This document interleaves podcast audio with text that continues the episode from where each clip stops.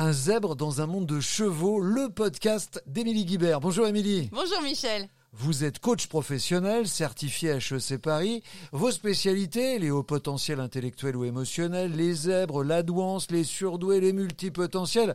Et pourquoi pas les licornes aussi? Vous avez raison, pourquoi pas les licornes? Euh, Bah oui, mais pour revenir plus sérieusement, vous avez certainement entendu, Michel, qu'on parlait beaucoup de toutes ces notions-là en ce moment. Euh, il y a même une série télévisée euh, qui s'appelle HPI, Haut potentiel intellectuel, qui a été diffusée récemment. Oui, d'ailleurs, la série a battu des records, j'ai vu cela aussi. Et selon vous, est-ce un effet de mode? C'est un sujet qui fait beaucoup parler de lui en ce moment.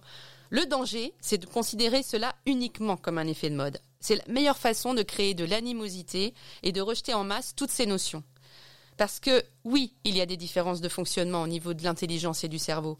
Et oui, cela crée de la souffrance et de l'incompréhension, tant sur le plan scolaire que dans le monde de l'entreprise. Je le constate en permanence dans mes accompagnements. Plus le monde dans lequel nous vivons crée des normes sociétales étroites et plus les personnes qui pensent différemment en sont rejetées et doivent s'adapter ou être exclues. C'est d'autant plus vrai dans des périodes de stress très importants comme celles que nous vivons actuellement. Alors qu'est-ce qui se cache derrière toutes ces expressions, toutes ces appellations? Comme beaucoup, lorsque j'ai commencé à faire des recherches sur ces notions et à consulter des professionnels, j'ai été rapidement déroutée par la multitude des noms et c'est particulièrement vrai en francophonie. Euh, voici les principaux. Alors, le mot haut potentiel est apparu dès 1920 et c'est celui qui a le plus large consensus au niveau international. Il a été créé par Lewis Terman, un psychologue américain. Le mot surdoué, lui, est apparu en Suisse en 1946 afin de désigner un enfant qui possède des aptitudes supérieures qui dépassent nettement la moyenne des capacités des enfants de son âge. Le mot précocité est lui apparu plutôt au début des années 2000 et y ajoutait certaines notions. L'enfant intellectuellement précoce est un enfant dont le développement intellectuel est en avance par rapport à celui des enfants de son âge et qui présente certaines particularités dans son processus de compréhension et d'apprentissage. Et le zèbre dans tout ça? C'est la psychologue Jeanne Siofachin qui, dans son livre L'enfant surdoué L'aider à grandir, l'aider à réussir, paru en janvier 2012, a utilisé le terme zèbre pour la première fois, afin de sortir des connotations et des images véhiculées par le terme surdoué. Ce terme a été largement repris depuis. Mais pour elle, être surdoué, ce n'est pas être quantitativement plus intelligent que les autres, mais fonctionner avec une forme d'intelligence qualitativement différente en termes de mécanismes et de processus. C'est l'alchimie entre une intelligence supérieure et une réactivité émotionnelle singulière, une hypersensibilité hyper aiguisée. Dans toutes ces appellations, il y a le petit nouveau plus proche de nous.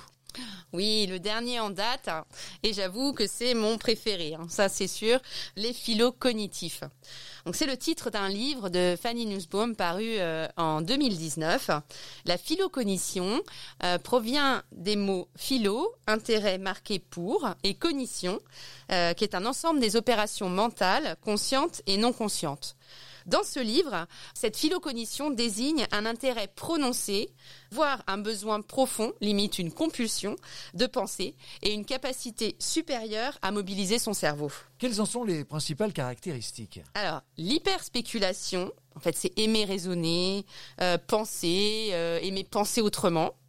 L'hyperacuité, qui correspond à l'hypersensibilité, donc une capacité accrue des sens à capter euh, les, facteurs extérieurs, et l'hyperlatence. C'est cela, oui. L'hyperlatence, disiez-vous Oui, l'hyperlatence. C'est à la fois une pensée foisonnante, euh, qui est comme dite en arborescence, mais aussi des processus inconscients qui, par exemple, empêchent d'expliquer le pourquoi du comment on en est arrivé là. Ce qui est souvent très très très compliqué pour un philo cognitif.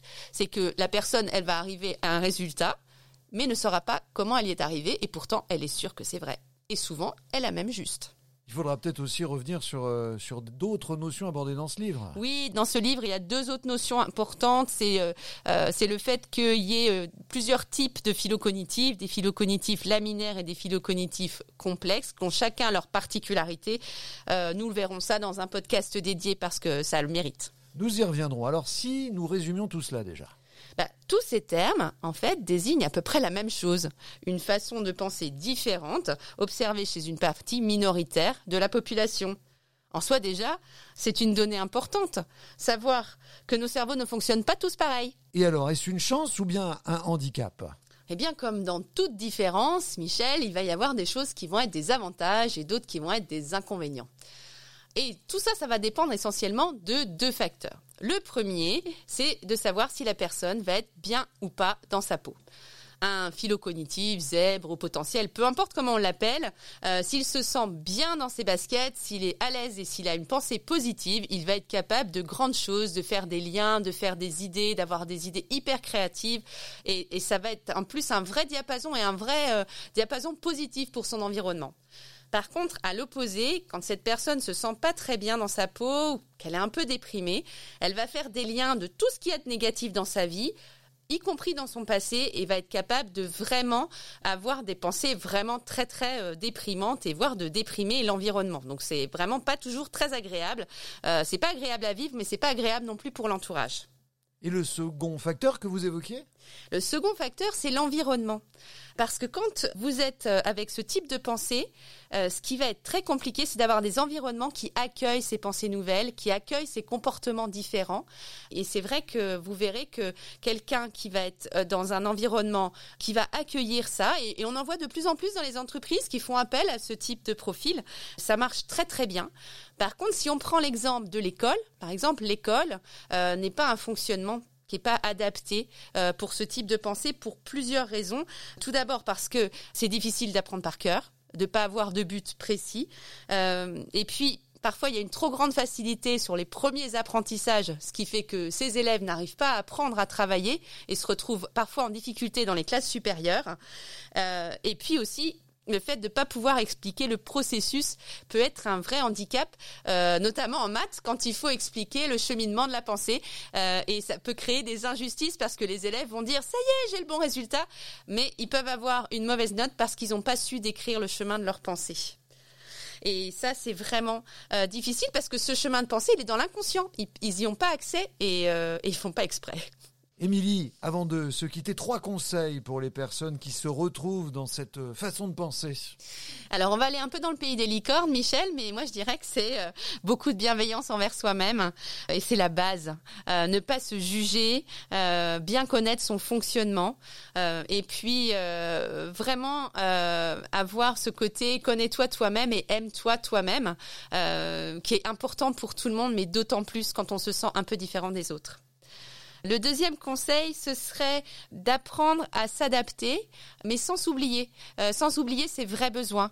Parce que j'ai remarqué que euh, la plupart des personnes qui ont cette façon de penser sont souvent très empathiques, euh, ont, une facilité à, accéder aux besoins des autres, mais ont souvent du mal à exprimer leurs propres besoins et à les écouter.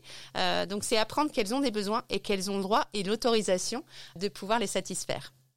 Et pour terminer, une chose très essentielle, c'est au niveau de l'environnement, de comprendre que euh, parfois c'est l'environnement qui n'est pas adapté et pas la personne, et que c'est pas forcément nécessaire d'essayer de, de d'à tout prix changer, euh, d'à tout prix euh, correspondre à l'environnement. Parfois, changer d'environnement permet d'être vraiment beaucoup plus heureux, et ça c'est essentiel pour les personnes qui pensent de cette manière, qu'on les appelle zèbres, précoces, surdoués, philocognitifs, pour pour tout le monde la même chose et les mêmes conseils. Émilie, une question, j'en profite puisque vous êtes là. Moi, je suis du mois d'avril, vous voyez, euh, bélier ascendant taureau. Est-ce qu'on peut être zèbre aussi tout en étant tout cela? Ah bah oui, bien sûr. On peut être zèbre et même licorne. Merci beaucoup, Émilie Guibert, coach professionnel certifié HEC Paris. C'est votre spécialité, l'accompagnement des personnalités, des chefs d'entreprise, des managers et de ces profils atypiques. Prochain épisode consacré? Le prochain épisode sera consacré au QI, ce mystérieux quotient intellectuel, pour savoir d'où ça vient et est-ce qu'il faut s'y fier. Un podcast à retrouver sur emilieguibert.fr. À bientôt. À bientôt, Michel.